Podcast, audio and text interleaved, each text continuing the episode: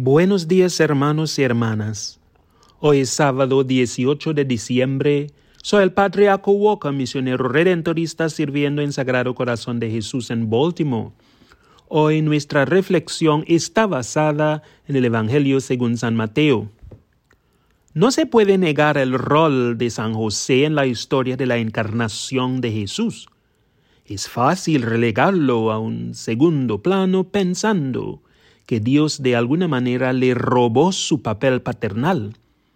La verdad es que al examinarlo nítidamente, José es el padre virginal de Jesús, como María es la madre virginal de Jesús.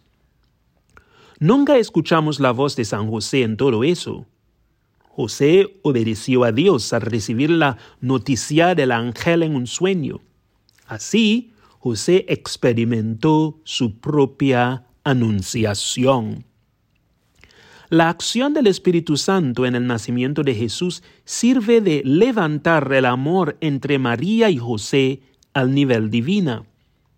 José quería reiterarse del lado de María porque no podía casarse a ella. Ella estaba embarazada sin su participación pero de Dios viene esta bendición.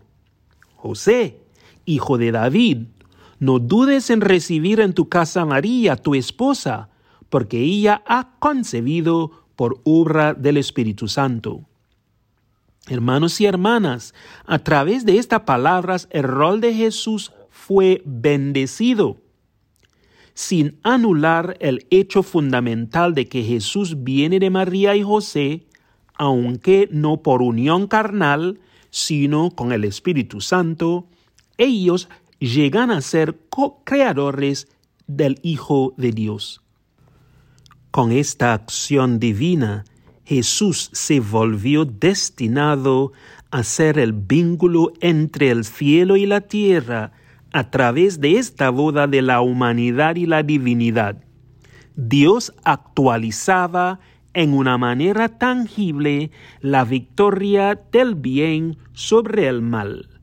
Él salvará su pueblo de los pecados. ¡Qué noticia tan excelente! ¡Qué acción tan salvadora y redentora!